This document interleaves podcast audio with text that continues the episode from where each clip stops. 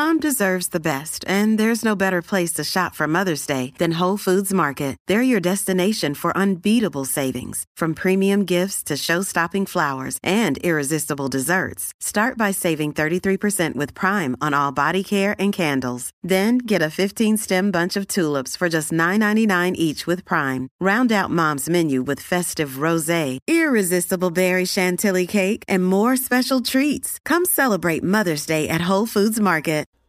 This is a Dude Studios production. And hey, I'm the dude. Country Wine and Spirits is the number one online source for wine and spirits, offering over 3,000 products. You won't find a better selection of spirits and wines anywhere else. You can order everything from the most popular brands to some brands out there that you may not know of, but you should definitely try. They also have gift boxes for those special occasions that are coming up. To check out Country Wine and Spirits and go find that perfect spirit for yourself, go to cwspirits.com.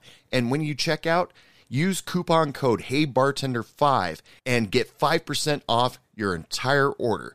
That's cwspirits.com, coupon code HeyBartender5 for 5% off. Hey, I'm Heather Sablecki from North Carolina, and you're listening to Hey Bartender Podcast.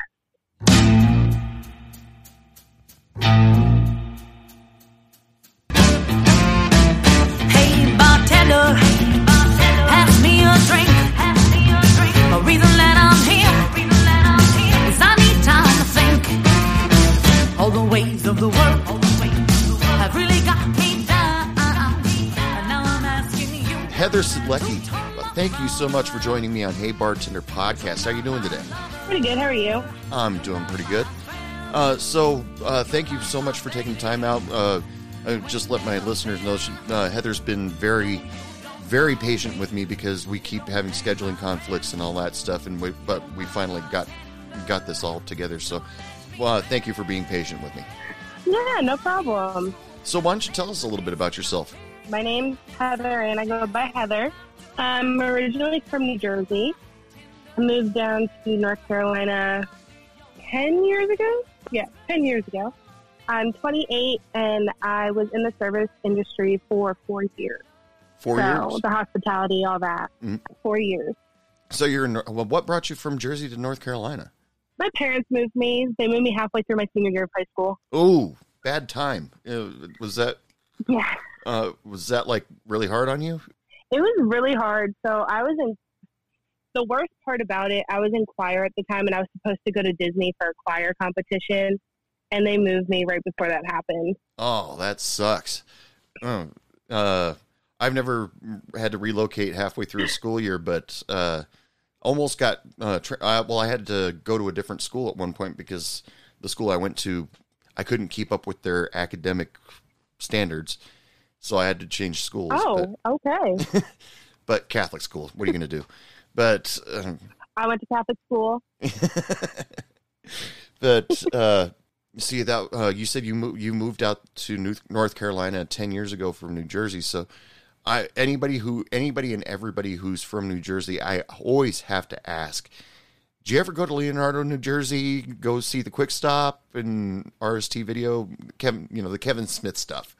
no, I never did. So I lived um, up in uh, North Jersey. The only stuff that I really went and saw was the Jersey Shore stuff from, you know, the Jersey Shore. Oh, But- okay. They're not really from Jersey. So, They're not. well, I don't keep up with reality TV. I uh, ignore it no, they're. with great pride, but uh, the people from Jersey Shore aren't I from Jersey. normally ignore it, but you know, when they make fun of Jersey, no, they're from Staten Island. Oh, okay, posers. but uh, yeah, I I couldn't watch Jersey Shore. I mean, uh, it uh, I I just it's like nails on a chalkboard for me. I mean, the only reality show that I really truthfully could watch was MythBusters, and you know, Mythbusters is good though. yeah, I love that. sh- Uh, I loved it back when A- Adam and Jamie were doing it. I don't think the Discovery Channel even does it anymore. But I don't think they do. I think that I think it was canceled. Maybe. Yeah, probably. But anyway, so you've uh well, what we do here on Hey Bartender podcast, we mostly just swap stories and talk a little bit about working in the service industry. Now, you said you worked in the service industry for 4 years.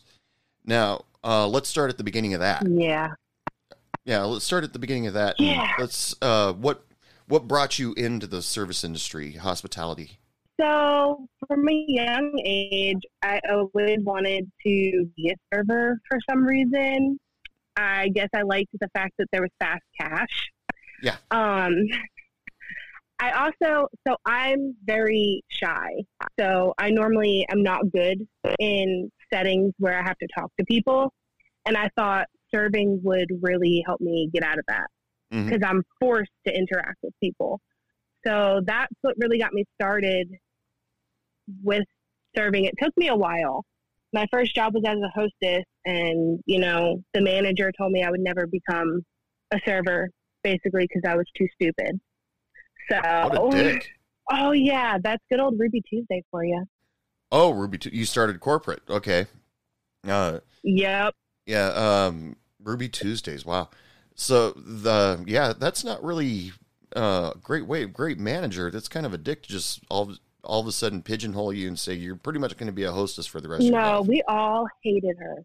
So, uh, did you and your coworkers all, you know, get together and like plan her ultimate demise or something like that? You know, she's the enemy. Oh yeah. Oh yeah. We used to make her night like a living hell. Oh, It was great. please tell me a story or something like.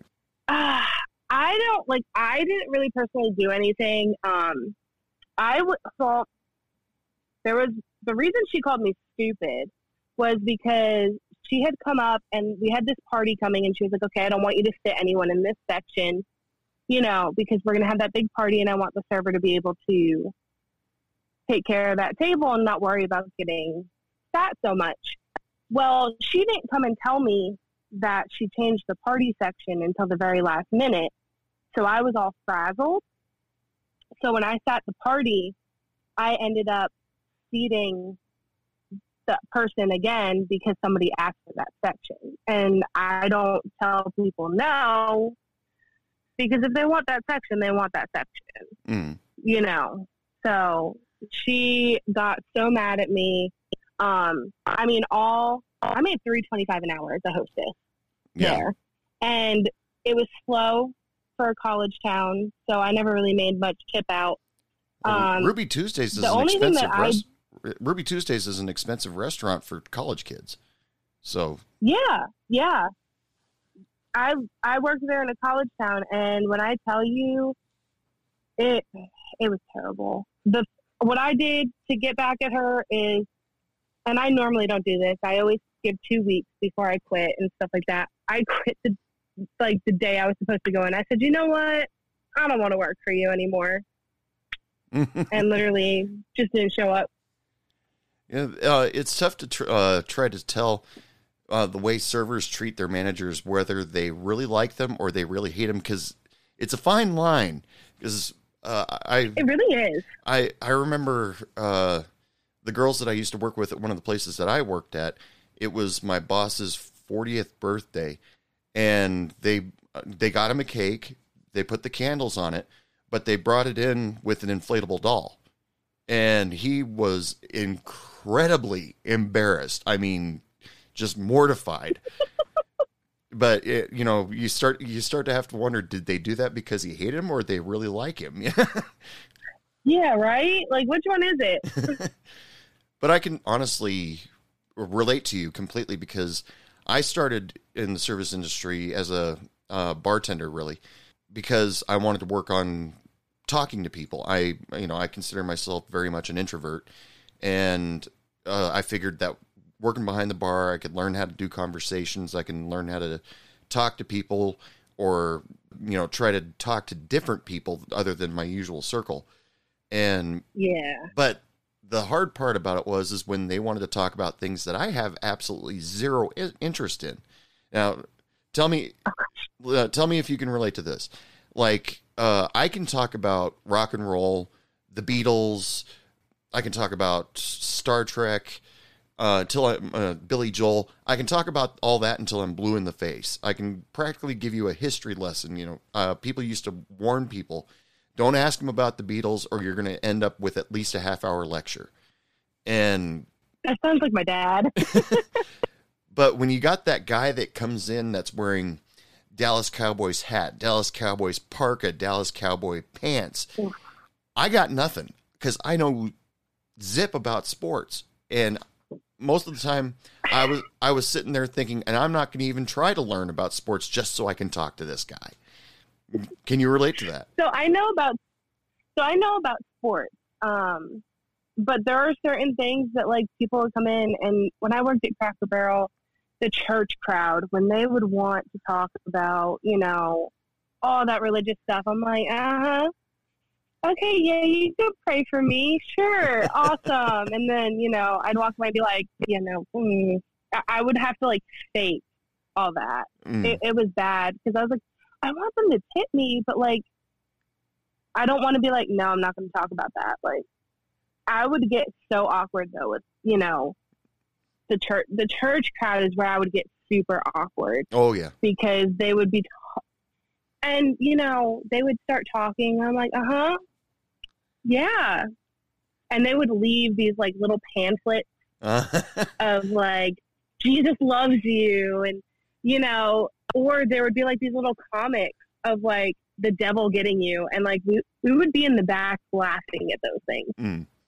Yeah, uh, that that's a bit much for me. Uh, I mean, you and I, uh, we both went to private school for uh, part of our lives, and to have to Oh, go yeah. through that again, uh, you know, uh, well, for me, it, it just didn't having stick. it shoved down your throat basically yeah, for me, it just didn't stick. I don't know about you, but uh, no after i left catholic school i kind of like renounced everything But you know, there's there's two main things in every restaurant that you don't ever talk about. One is politics, and one is religion. But when you are completely inundated with the church crew uh, coming in after, you know, you can't exactly just say, "Ah, stop. We don't talk about that here." Exactly, exactly. Now, the only time that, you know, I kind of said stuff like that is when I worked for the last place I worked for. They were like family owned, all that. When the last election happened, oh God. they were like, if someone, yeah, if someone brings it up, just politely tell them I don't talk about that at work. Mm. Because they were like, we don't need people, you know, fighting with you because in North Carolina it was a big thing Mm. here. And it was, I was like, because I didn't want anyone fighting with me either. I, I just wanted to go and make my money. Like, and when I tell you the people there, when I would tell them, I don't talk about that at work, it, let, you know, let's change the subject. They would be like, no, I want to know your views. I'm like, I don't, I don't talk about that at work. Mhm. Like, I'm here to make money.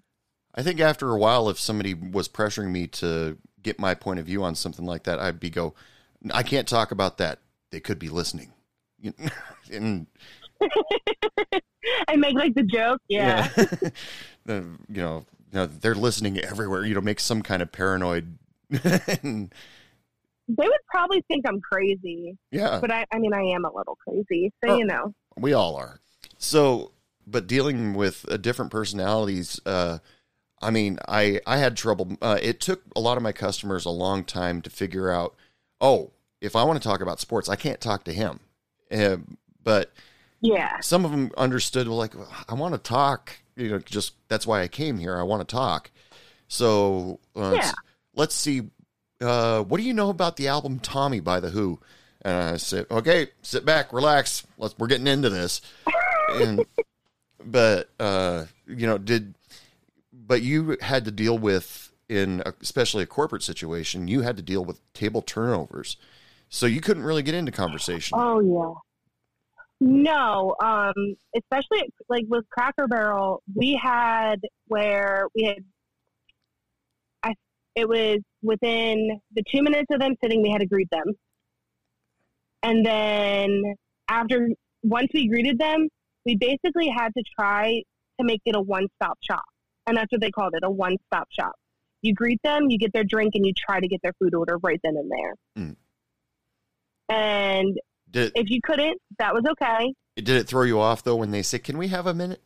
Yeah, I like the first time I took a table And I was like, all right, I got to follow this one stop shop, one stop shop, you know, kind of thing. And they're like, no, I need a minute. I like stood there and I was like, uh, okay. and like I walked back and I was like, they said they needed a minute. And they're like, that's okay. And I was like, but one stop. And they're like, I mean, it happened. Yeah. But I mean, and then, you know, I started to get the hang of things. And I think the only thing that I really hated about Cracker Barrel, minus the aprons, those things hurt my neck. Um, Yeah. But I hated the fact that after we put their food down, we waited a minute, then we would go, obviously, go back, you'd check on how everything is. And as we checked on that, we put the receipt down. We put the check down. Right. And I always felt like I know I wanted to make money and I wanted to table turn, but I didn't want to make them feel rushed because at that point, knowing me, if I feel rushed, I don't feel comfortable where I am. I don't feel comfortable with my server at that point. I'm not going to tip as much as I would if I felt comfortable and, you know, all that stuff. Right. Working for three and a quarter at Ruby Tuesdays, though, I'm sure it made it, uh, you know, with the boss from hell, I'm sure it made it really easy for you to just get up and quit.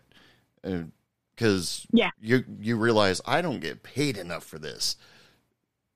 Yeah, and you know when she told me I was getting paid three twenty five an hour as a host, I was like, okay. She goes, but you get tip out, and I was like, okay, that could be you know good. The tip out was like maybe five dollars per server because of how slow we were. Mm. So my paychecks were like nothing. Yeah. But uh, then you moved over to Cracker Barrel. Now, uh, I've there's no Cracker Barrel where I live, uh, but uh, Okay. I've talked to a number of people that do work there.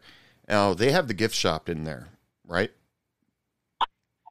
They do. And, and you sell those. They sell those giant Toblerones and all that stuff. And uh, Yeah, they sell so many different things. It's crazy.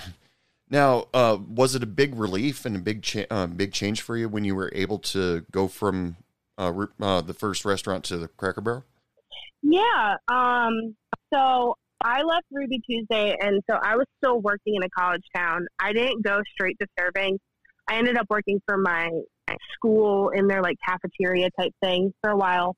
But when I moved back and I went to Cracker Barrel, when I went in for the interview, it was literally a two minute interview, and they're like, "Yeah, we'll take you on. You got the job if you still want it." And I was like, "Okay, I've never served before," and they're like, "That's okay. We'll teach you." Ah. And the fact, like, I went from being told that I would never be able to serve to getting a serving job within two minutes with no experience. It felt really good. Yeah. So, Well, there's a. I, I I, don't. know. mean, I wouldn't understand why a restaurant would do that to a person. You know, say, uh, tell somebody you'll never be a server. Uh, I mean, that should have been a big red flag. Uh, that we're not, oh, you're not going to be a server. You're well, you're we're, you're not going to even try to train me. You're not going to try to do anything. But yeah, because serving is a very trainable trade.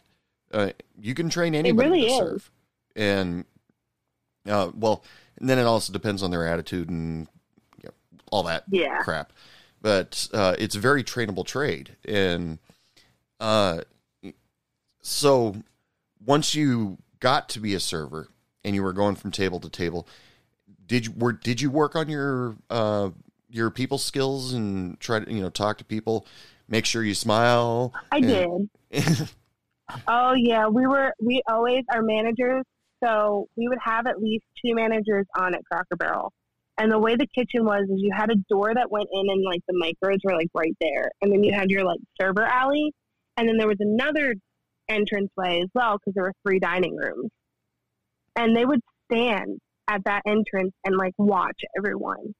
And if Hmm. you didn't smile as you walked back in, they were like, "Why didn't you smile? Why weren't you smiling?" Like, and I'd be like, "Well, you know, my face starts to hurt after a while."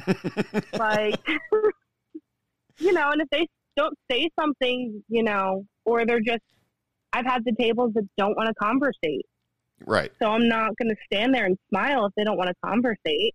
right. It's uh, I always uh, I, I on this podcast I always go back to that movie Waiting. Uh, have you seen that with Ryan Reynolds and I've heard of it. Everyone's told me to watch it. Yeah, that's your homework for this weekend. Uh, uh, you know, Okay. but uh, there's this one character in there. She is just borderline schiz, you know, schizophrenic, angry the whole time until the dinner rush.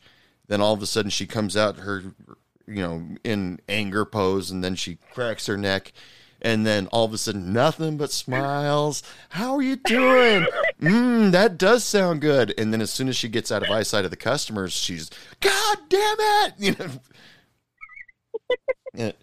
I mean, you, you uh, it's you know, I that movie is if you've worked in the service industry, you, you can relate to it immediately. There's so many things that you can relate to, but uh, you Oh know, yeah.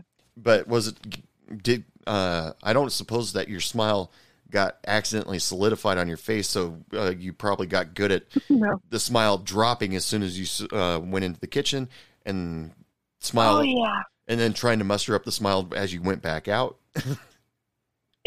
Especially when we would get so there were a lot of regulars up in our Cracker Barrel, and there were people that we didn't want to get. And if we got them, we would smile at the table and then we'd walk back. And as I'm walking back there, my friends would be standing there, and my face would just fall, and I'd just roll my eyes. During my time as a server and a bartender, uh, I didn't smile much, but uh, most people accepted that, you know, because uh, they uh, they knew I was in good good spirits. At least, you know, I was willing to talk to them, and but I wasn't going to. Uh, I just decided I'm not going to smile like an idiot, and uh, because the places I worked weren't those type of places, and you know, we're not Yeah. uh, I mean, the the one time where I was gonna go work corporate, I all the places I worked were, were never corporate. Uh, but I went into this one restaurant and first uh, because I was between jobs and a friend of mine already worked there, and she said, "Come work with us over here." And I said, "I don't know about going corporate." And she goes, "Oh, come on, you'll be working with all of us. It'll be fun." And I said, "Well, okay, I'll come in for an interview." And as soon as I walked in, I hear a clicking noise of somebody tapping a ice cream sundae and everybody lining up and going to a table to sing happy birthday. And Oh yeah. No. and as soon as they were done singing happy birthday, she turned and saw me and she goes, "Oh, great, you're here." And I'm like, "Yeah," and I'm leaving. Yeah, no. Cracker Barrel did not want anyone doing that. And then the um, place I worked at that was family owned, they did not want us doing that. Yeah. So I lucked out and didn't get uh, have to do that at all. yeah, I no, I, I I was just like, there's no way in hell I'm doing that. And as I was ghosting the servers, as I was ghosting the bartender, I was like, so this happy birthday thing, and they go, you can't get out of it. They insist that you everybody gets together and goes and sings happy birthday, and I'm like, I can't do that. you know? Uh-uh. Mm-mm. I'd be the one that stands there and does nothing. yeah, but that's corporate life pretty much. Um, so uh, while working though, working in a corporate restaurant, uh, everything can be really tough now. Now, uh, the, during in the places that I used to work, taking breaks was kind of uh, a lot of people can relate to this.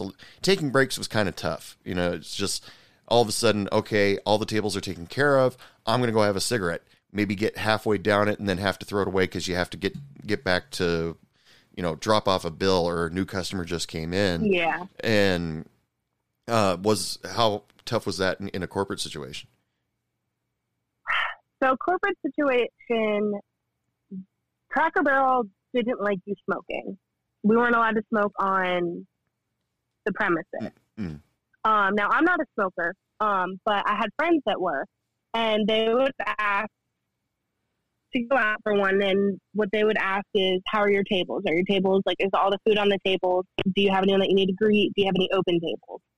And they would answer that, and they're like, "Okay, ask someone in your section to watch your ask if they'll watch it. Mm. Um, and people would go out and they'd get five minutes. That was about it. Mm. Um, Oh, I'm not just talking I about smokers. I'm I'm talking about breaks in general. hours. So when I worked at Cracker Barrel, um, I took maybe ten breaks altogether in the three years I was there. yeah. um, I basically so Cracker Barrel. If you came off the floor and you went to take a break, You lost your section. Now I could come back in and be placed in the section, and when I come back in, my that section that I was given could be full already. I don't get those tables. I now have to wait until someone leaves and get a new table. Mm. So I pretty much hated coming off the floor. I would make a deal with my managers and be like, I will work straight through. And I would work 12, 13 hour shifts straight through without sitting down. Oh, that's interesting because that's also, according to the labor board, that's kind of illegal. You have to have at least a lunch. It is somewhere. illegal. it is, yeah. it is. But Cracker Barrel didn't care. Oh, that's interesting. But um, so were you one of those people that kind of grazed by, you know, grab a French fry or something like that when you walk th- walk through the cook section? Because you have to eat. Yeah, we weren't supposed to. Yeah. we weren't supposed to, but you know, there were times, and we had a manager who I loved. I loved her. Her name is Chari. She was a manager. She was working up to be, you know, a general manager. And there were nights that she knew we all worked so hard. And instead of throwing away the food like she's supposed to, she'd be like, all right, everyone, grab a to go thing, make a plate. hmm And she would send us home with food. Oh, that's awesome. Yeah. I I keep hearing And she was also big. big. Oh, sorry. no, no. she was also big on like our side work stuff. I hated side work. Mm. Um, we had this thing called primary, but if you got it, you didn't have to roll silverware because she knew how long it could take. Mm. And she was big on making sure that if we had certain things, we didn't have to do other certain things. Like I would pick up a night shift for her because someone called out, and she'd be like, "You don't have to roll silverware, and you have no side work." And she would make those deals with servers because she used to be a server, so she knew what it was like. Yeah. Now, rolling silverware, that was never a project that I ever really liked. I, uh, I tried to avoid it as much as possible, but uh, you know, it's inevitable. Oh yeah. And- The only way I didn't have to do it is if, you know, I got those situations, made a deal, or we all started learning that if you stayed and took forever to roll your silverware, you would, if the managers were ready to leave, they'd be like, all right, whatever you have is fine. So we all started to learn like little tips and tricks on how to either make it look like it was a hundred silverware or stay as late as possible to not have to roll all 100. Did you ever fight with the day side though? When uh, all you know, all of a sudden they come in and go, somebody didn't roll the silverware. yeah, I I worked both. I worked day and I worked night. Um, day shifts though, um, they didn't have to roll a hundred. Mm. Um, and if you were an opener, you didn't have to roll at all. You had no side work or anything like that. They also had these things called checkers because at Cracker Barrel you have to print off this little slip and you have to get signatures to be able to get your money. Because Cracker Barrel, you would go and get your credit card tips at the end of your shift. Oh. They didn't put it on your paycheck. Mm. So I loved being a checker during the day because all I had to do was go around and check everyone's side work and go, oh, you missed that. You might want to redo it. Yeah, the, But the only thing that sucked is someone skipped out. You had to do their side work. yeah, yeah. That uh, that does happen. Uh, I I used to watch my servers at one of the bars that that at the end of their shift I would you know uh, usually the dinner uh, dinner crowd disappeared pretty much around eight eight thirty and they were supposed to be there until ten. And I around eight thirty I'd just walk over and say start your side work. And they're like okay I'm not doing anything. But uh, watching them try to figure out a system to try to make it go faster they it's like none of them could figure it out. How do i you know do i roll them all first and i put that little sticker on it or do, you know do i do it as i I go hated the sticker. but uh, yeah i I would literally go through and fold all my napkins first. Mm. So that I didn't have to like sit there, do one, and then fold a napkin, do the next. So I would go through and fold all my napkins first, and then I would go and I would just roll and put it to the side. And then when I was done rolling, I would go through and quickly tab them all. Yeah well, that sounds like the probably the easiest way but still fairly tedious i mean uh a lot of my servers got to the point where they realized oh it's not busy not that busy i can sit on this side of the bar and watch tv while i do it or uh, Mm. watch the weird karaoke people as I do this. You know, uh, that that- was their entertainment. You know, That honestly, we weren't allowed to sit and roll silverware. We had to stand Mm. in the back and roll silverware. I mean, it was terrible, but it wasn't terrible. And now when I go to, so I still go to the Cracker Barrel that I used to work at every once in a while. They don't even roll silverware anymore. They put it in a basket and put it on the table. oh, come on. I was like, where was this when I worked here? And and then, do you feel yourself wanting to yell at the server? Back when I was a server here, we had to roll our silverware. Yes, yes. That's funny. You're lazy. You don't have to.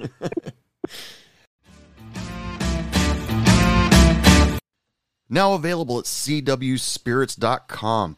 Barrow's Intense Ginger Liqueur.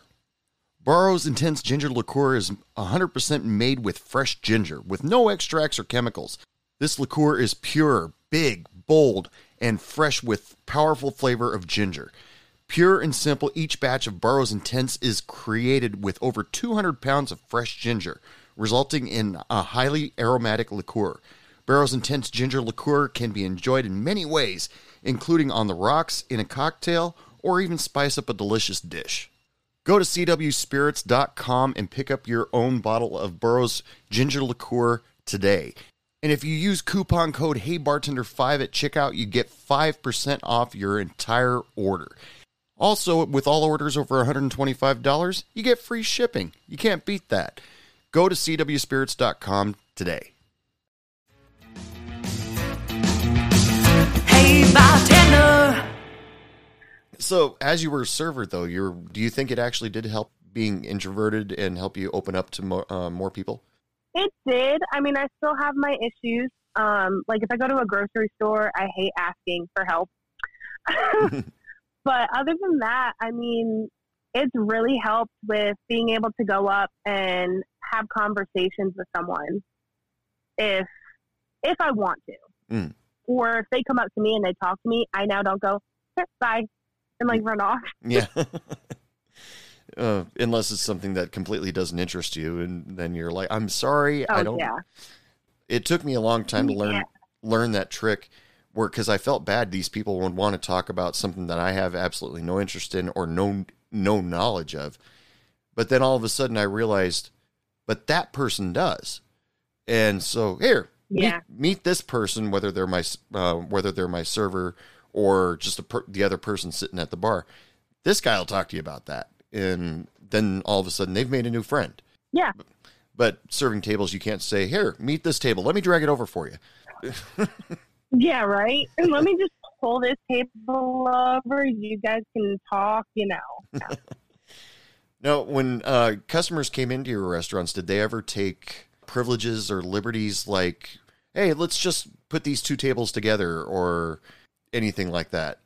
All the time, especially um, if a server would sit them at, you know, this one, you know, table that was meant for as many people that would come in. They'd be like, well, but can't we take these two tables and push them together? Like, why not? And they would have to explain, well, one table is one server, the other table is another server. Or like they'd be like, it's just not feasible, and they would try to, but if they did it, then us as servers, like if they took one of my tables and another server's table, we would have to look at each other and go, okay, rock paper scissors shoot, who gets it? Mm. Yeah. Like, and if I got it, what I would do is I would give that other server one of my other tables until you know just that one to make up for it. Mm. Yeah, that uh yeah, that I suppose that would screw up. I didn't work in restaurants that were uh, that busy or that big that had that many employees where you had to worry about uh that, you know, whose section is what. Uh was yeah, I mainly I worked with either three or four tables at a time. Oh, really? And so you get those uh, Yeah. how long do your t- uh how long do your customers typically sit at the table, you know, for the turnover and stuff? Taco Bell, it would depend. Yeah, it would depend. Um, some people you had that would get up and get out. Other people you, I had a table literally camp there for four hours once, Oh god. and then leave me like five dollars. Yeah. Uh, I I have memories from uh I was like 18, 19. My friends and I would hang out at uh uh Shari's or Denny's and we'd sit and drink coffee for hours on end. But we were all broke and I it didn't occur to me until many years later like, oh, we were taking up valuable real estate to that person and I probably owe them an apology. Yeah, As customers go, you I'm sure you had regulars. I did. Did you have a favorite without naming names or, you know, uh, just in case they hear this podcast? Yeah. yeah. So there was, you know, one gentleman that would come in all the time. Um, I had two favorites. So there was one that would come in alone all the time. Um, he would. This was at um, Baby Moon. So it was at the last place I worked. It was an Italian restaurant, and his. I don't think he would listen to it. He, you know, his name's Jeff, and he would come in, and I remember the first time I served him, everyone was like, "He's the make or break guy here," and I was like, "What do you mean, the make or break guy?" And they're like, "If he likes you, he likes you. If he doesn't, eh, you might not work out here." and I was like, "Oh."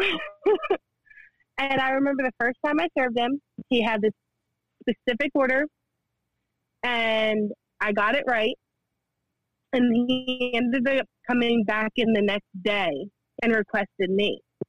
And from then on out, like he would tell me, "You can't leave because you're no one else is going to be able to do it right, and you know who's going to serve me." Um, and then I felt bad having to tell him um, the last time he came in. I was like, "So my last day is you know in a week," and he was pretty upset. But you know, he asked me what I was doing, and I was like, "I got you know another corporate job, but it's working from home." um, and he was really happy for me. Um, and then my second favorite was at Cracker Barrel. And I know I complained about the church crowd, but this table, they were the sweetest couple. And, you know, they would pray for me, Mhm. which, you know, I'd let them. But what they would do as a tip, they would leave you $5, but then they would give you like, you would get to pick out two bracelets that she made. She she made bracelets and then would bring them in. And whatever server you had, like she had, she would tell them pick out two bracelets, and you would get bracelets as well, and sometimes candy. Like um, so on Valentine's Day, she came in with like a little goodie bag for the server, Mhm. and we got candy and we got the bracelets and the five dollars. And she was so sweet. She everyone loved her. When they found out like she mainly wanted me they were upset because they wanted the bracelet. But um she would tell everyone if you know she would be like go tell the service to come over i'll give them bracelets too you know? She was just a sweetheart. Now, you said there's basically a hazing ritual with one of your customers. You know, he he's the make or, make or break guy. Now, was there a uh, hazing ritual with some of them? Because I remember there was one guy that came into one of the restaurants I worked at. He, with every new server, he would always order the baked Alaska. We did not serve a baked, baked Alaska at our restaurant, but it would always send the servers back into the uh, kitchen, throw their ticket, or when we got the point of sale system, they're frantically looking all over the screen for baked Alaska, and he'd just sit there and giggle at himself. Yeah he wasn't quite like that. He wasn't quite like that. He was more of he was just very particular in what he wanted. Mm. so he like he would get unsweet tea lots of ice. So you would have to bring him an extra cup of ice Mm. a straw and then splenda and only splenda. He did not want the whole sugar caddy. He wanted just splenda. Uh huh. so you would bring him a little plate of Splenda, and then he would get this salad that was supposed to come with grilled chicken. They called it the Jeffrey. So it was, you know, his salad.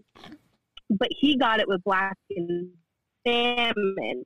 But we didn't upcharge him for the salmon because he was a regular. Mhm. And it was just everything had to be a certain way. And like he wanted extra bread, extra dressing, but on the side and it was just you know you had to be very particular with what he wanted and no they didn't warn me what it what it was going to be like when he came in They were just like, he's the make or break guy.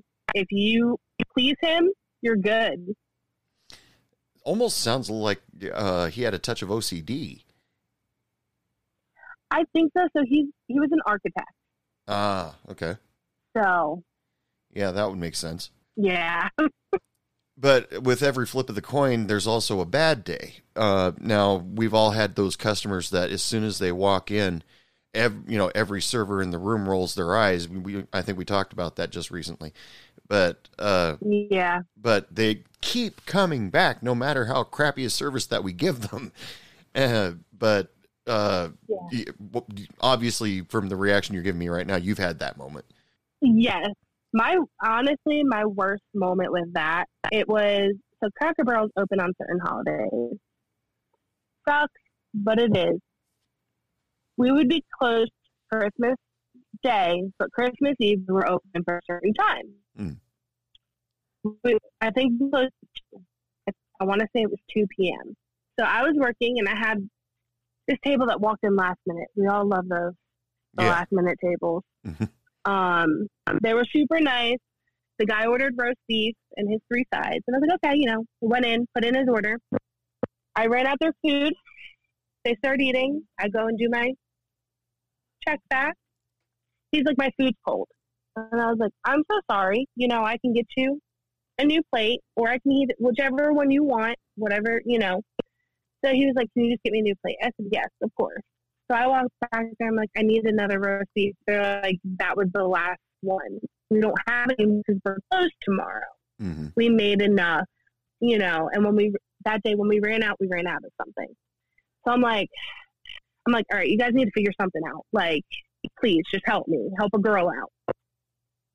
So they heat it up and put it on a new plate, but make it look like it was new. hmm Like we've all done, we've all done that. Oh yeah. I walk back out and I put it on the table. I'm like, I'm so sorry about that. Here you go. He looks at it and somehow he's like, this is the same food. I'm like, well, sir, you know, and I explained the situation of how, you know, we're closed tomorrow. We only made a certain amount. And he's like, it's fine, whatever. I was like, okay. I walk back into the vestibule area. I'm standing there talking to my manager, telling him everything that happened. When he came storming up with the plate to the vestibule to my manager and said, I don't want this shit. I don't understand why you guys don't have any more food and like starts starts going off. hmm And he was like, I'm gonna leave a review. This is crap, crappy service. And I'm standing right there like I tried to do everything for you. And so I go back, finish the table, even though I don't want to at this point. He leaves. They left me two dollars as my last table of the day. I remember walking back to the back, bawling my eyes out, crying Mm. about how, you know, this is Christmas Eve, like how, like, you know, they told me they know it wasn't my fault and they weren't going to, you know, penalize me and all this and then leave me $2. And my general manager came out to me and was basically like, you know, at the end of the day, he was like, they have to live with themselves. They have to live with how, you know, shitty they are. He goes, and at the end of the day, you're going home. You're going to have a great Christmas with your family. And you're better than them, basically. Mm. And he was like, so, you know, dust off your shoulders, wipe those tears. And he was like, if you have to go in the walk in and take a minute, go ahead. Because, you know, we've all been at the walk in moment. yeah. But, you know, from then on, that's when I learned to just kind of roll off those bad customers Mhm. and not let them bother me as much. Because I'm a very sensitive person. I will cry at the drop of a hat. Oh, Um, uh-huh. especially you know when I put my all into it, and then you know to get stiffed or you know I've been tipped a penny before, yeah. Yeah, I, I got tipped a penny once. and then he came back he still came back. even after this. Yeah, and I said I refuse to serve at the table. Yeah, it, that's your right. I mean, come on. You, do you really want to put yourself through that again? Yeah. Uh, I, I got tipped a penny one time because this man and his very well, this man was elderly as it was, but his father was very, very elderly, and he would bring his father into my bar and play Keno or video poker uh, every once in a while. And Yeah. he would leave a mess that they both have, you know, sit and have a beer and Keno t- tickets everywhere. It was a big cleanup after he left. Uh, one time I see the the son, you know, falling asleep in the in the booth, and I walked over and very quietly, so not to bring attention to anybody. And I said, "Hey, dude, wake up! Either uh, either wake up or go home. I can't have you sleeping in my bar because because the liquor control, control commission, if they came in and Yeah. sle- see somebody sleeping, they're going to assume that they're drunk, and I overserved them. Then I get in trouble. I lose my liquor license, whatever." Yeah. Yeah. But that guy, he uh, got so mad he came over and slapped a penny on the table with justification and you know extreme, you know I'm this is what you deserve. And when he walked out of the bar, I turned to the bar uh, customers that sitting at the bar and I said, "I'd be mad, but this is the first time he's tipped me, because he never tipped me before." And uh, Oh God. but I I got my revenge on him much later because he came in on another one of my shifts. He gave me the stink eye, but his father kept running Keno tickets, running Keno tickets, right? And uh, Yeah. and so when I was cleaning up his table, picking up all the Keno tickets, I got the bright idea: take all the Keno tickets and scan them. And little did they know, they gave me a 50 dollar tip Dang. because they forgot to cash in one of their tickets. well, sucks to them. and I, I actually split it with uh, my serving team that was uh, that night because they all hated him and i said hey this is from this guy what he actually tipped you and i said nope Nope. yeah. I remember the penny that I got, it was just this lady with her kids. She was just something else. And when I was cleaning up the table, it didn't look like I got a tip. And I was like, you know what? Whatever. They tipped me. I don't care. Mhm. When I found the penny, I guess I was fine with being stiffed, but when I found the penny, I was like, are you serious? Mhm. Like, really? And I actually, one of my waitress friends had to stop me from chasing after them to throw it at them because I wanted to throw the penny at them and be like, you know, you might as well just not tip me. yeah well there was one uh, woman and her husband that used to come into my bar uh, they were regulars and she worked at denny's and she uh, my uh, my guess is she had probably been working for denny's for a good 20 30 40 years you know uh, and whenever she came into my bar she would always order a budweiser and always give exact change for every drink that she had she'd have maybe four beers before going home never tipped and we all stood around and looked at each other and said you know said this woman is a server how can she not understand the concept of tipping and Especially with car- tip karma. yeah. And so um, my friend uh, Shannon, we went over to Denny's where she happened to be working a shift that night. And uh, I joked around with the, o- a couple other people saying, should we tip her as much as she tips us? And Shannon said, nope, we're to tip the shit out of her. And we're like, okay, why not? So we all, we, uh, I think we, it came out to like damn near 50% uh, tip on whatever the tab was. And it still took her a couple weeks, but she eventually learned to at least leave a dollar for our troubles, you know.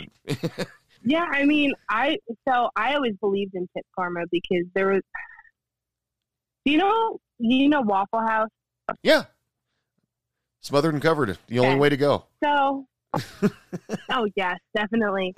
So there was one time um, I had gone to Waffle House with my boyfriend, and then my friend and her significant other, and we were sitting there for maybe twenty minutes without anyone coming over to us.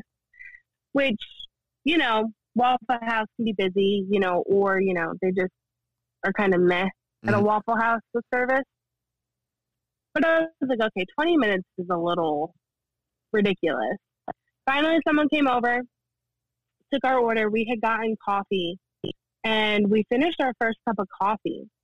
And normally, as a server, we're on top of refills. Mhm. You know, we never got a refill on coffee, not once Mm. while we ate. Uh-huh. And I think that's the first time I never like. And I was serving at that point, and I looked at you know my friend who is also a server, and she goes, and her and I at the same time said, "We're not tipping." yeah. I was like, I, I was like, I never do that. I at least leave something. But I said this was the worst experience I've ever had. That like she doesn't deserve it. Mm.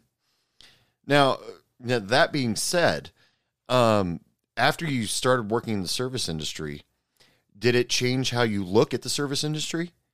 It did. It really did.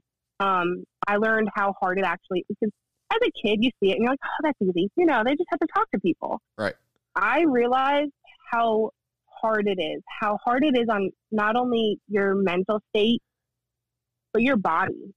Your Mm. body takes a toll. Oh God, yeah. I mean, if I went if I went and served a shift right now, I wouldn't be able to handle it. I wouldn't. I mean, not just like just my body wouldn't be able to handle it because I haven't been on my feet like that Mhm. in almost a year. Mhm. And I would love it. I'd love to go back and be able to, you know, talk to different types of people and meet different types of people and put myself out there. But the toll of those four years that it took on my body, like I would come home and my feet would be killing me. Yeah. Just because I put in so much hard work. And I can reflect on it now and go, I'm glad I did it, but why did I want to do that? It's all about the experience. I mean, uh, I've mentioned on this show many a times and had s- small debates with people on this show that being working in the service and hospitality industry should actually be a college credit. I I agree. I think everyone should at least have to work maybe um like a semester, Yeah, you know, yeah, that's a good amount. I agree. And learn learn how hard it really is and the effort that we do put in and not that, you know, we're not I hate the people who say if you want to if you want to make money then don't serve.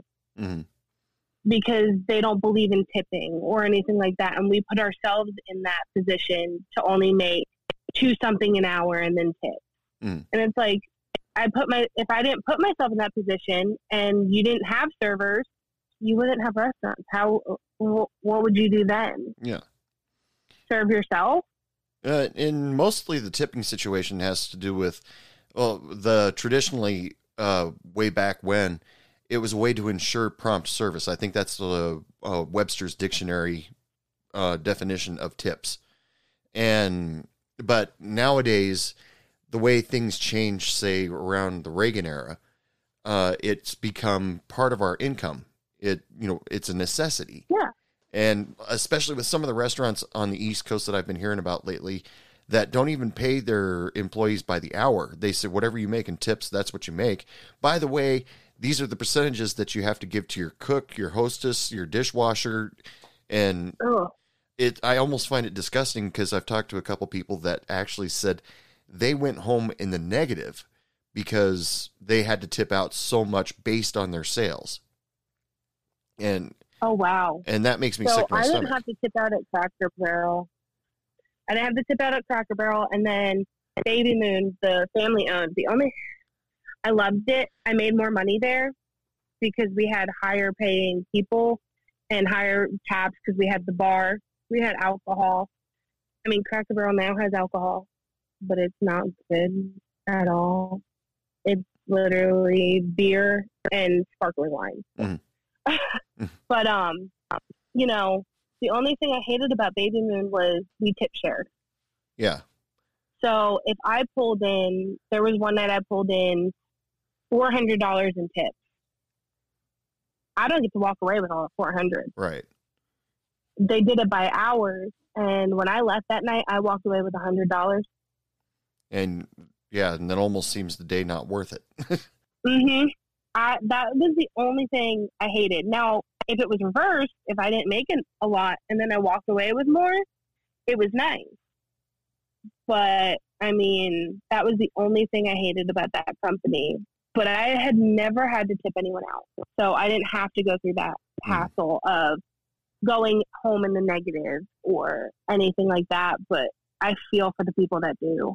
hmm Yeah, that it it makes me sick to my stomach whenever I hear stories like that. But um, yeah. So we're coming up uh, coming up on last call. One more thing that I want to uh, talk to you about. What was your last day like in the hospitality industry? My last day, um, I worked a double. It was nice. Um, every one of my regulars actually tipped me extra. nice. Um, and so obviously, because my last job was Baby Moon, where we tip shared, my coworkers loved me um, for that. Um, but I'm pretty sure the last day we had this big party, and we had this thing at Baby Moon. uh, It was the patio, so people could rent it out. Um, and parties like that is where we drew in our tips because we automatically graded them there. But I mean, that party was amazing. Everything about that night, for some reason, my last night went so smooth. There were no hiccups. There was no nothing. Everyone worked together as a team. And the fact that it went so smooth was a little weird because I was like, oh, now everything's going to work out when I'm leaving. Um, but I mean, the cooks were so upset to see me go. They were, you know, we stayed that night because the owners were so nice. They would let us, legally, they weren't allowed to do this, but they would let us, you know, buy beers after hours for, for what they get, you know. Mhm. So I would pay $2 for a Coors Light. And we would go out, we'd pour it in the styrofoam cup, and we would we sat out there and we talked and we stayed until the manager finished counting money and counting down everything and i mean that was my last like the last night was amazing and i was i cried leaving. Hmm Sometimes it's tough to leave your family like that. So. It really is. We were one big dysfunctional yeah, but we were a family. Yeah. Does- Well, if your family, uh, if your work family's not dysfunctional, you're working in the wrong place. I mean, that's very true. That's very true. But uh, you know, uh, most of the places that I worked, the they let me know an, uh, a couple hours before my shift. Yeah, we got somebody to cover you. You don't need to come in anymore. And I'm like, did I do something wrong? And so, well, in the last job that I uh, I had, they said uh, I could only work one day a week, and they needed somebody that could work more often. And so, okay, truthfully, I Hmm. understand. And I had a few customers that were like, "What the hell?" You know, and why are you behind the bar? Where's Anthony? Because I had this really good Beatles question for him, but uh, oh, but you know, I, I went in and visited my co- old customers every now and then, and it was like going home. You know, just you know, everybody, hey, how you Yeah. been? You know, but i think that's my favorite thing about going back to the places i've worked Mhm. is seeing the people that still work there that I knew and the regulars and them seeing me and going, Oh, how are you? You know. yeah, uh, I'm one of the places that I used to work. I went back to visit my friends who still worked there, and uh, the the circumstances under which I got fired uh, were ridiculous, and my all the all the servers understood that, all the bartenders knew that, the customers knew that, and so when I'd come in to visit my uh, my friends that were working, uh, the customers that were really cool for me would ma- start getting on the manager. Said, "Why the hell did you fire this guy? He's hilarious." Because I'd come in and tell him a joke, or you, should hire him back, and um, you know, and just to be nice to them to get them out of an uncomfortable situation because I'm a nice like that, I guess. And I I would say, oh, don't you know, don't they uh, they don't handle that right now, or you know, I try to deflect for them, but I ne- I never received a thank you for that. No. but uh, you know, uh, your last days, uh, uh, I never got an official last day, but yours, uh, your last day sounded really cool. Yeah, the fact that it was nice and everyone wanted to hang out afterwards and everything went so smooth, it it was perfect. Cracker Barrel, I didn't have an actual last day.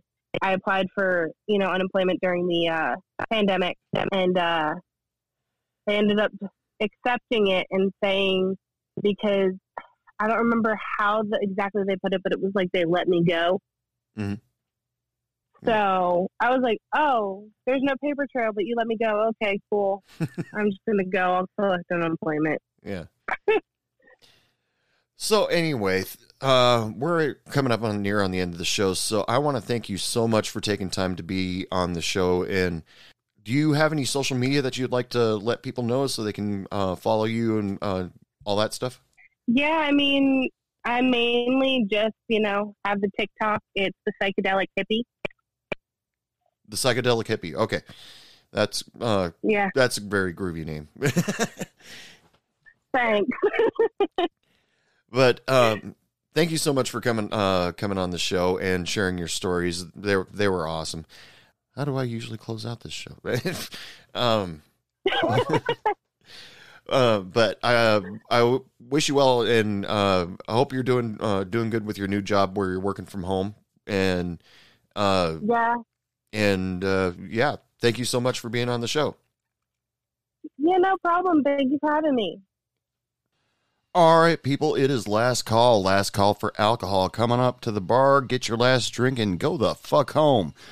Thank you to Heather Sidlecki for being a guest on the show. Remember, people, if you listen to this show and you think, I want to be a part of that, all you have to do is just let me know. You can either email me, dude at heybartenderpodcast.com, or you can catch up with me on the social media sites TikTok, Facebook, Instagram. All of them are at Hey Bartender Podcast. As usual, I got to thank Laura Hope and the Arctones for uh, giving me the theme song, Dr. Bartender. Remember to go check out their music on all streaming services. They are awesome. Don't forget to visit CW Spirits to buy your favorite liqueur or try something new. Just remember to use coupon code HeyBartender5 at checkout to get 5% off your entire order. Remember to rate, uh, comment, subscribe to Hey Bartender Podcast. New episodes every Saturday around 7 p.m. Central Standard Time. And uh, as usual, I just got to wish you all lots of love, lots of sex, lots of happiness. And remember, don't take any shit from anyone. Good night. What do you mean it's last call? I just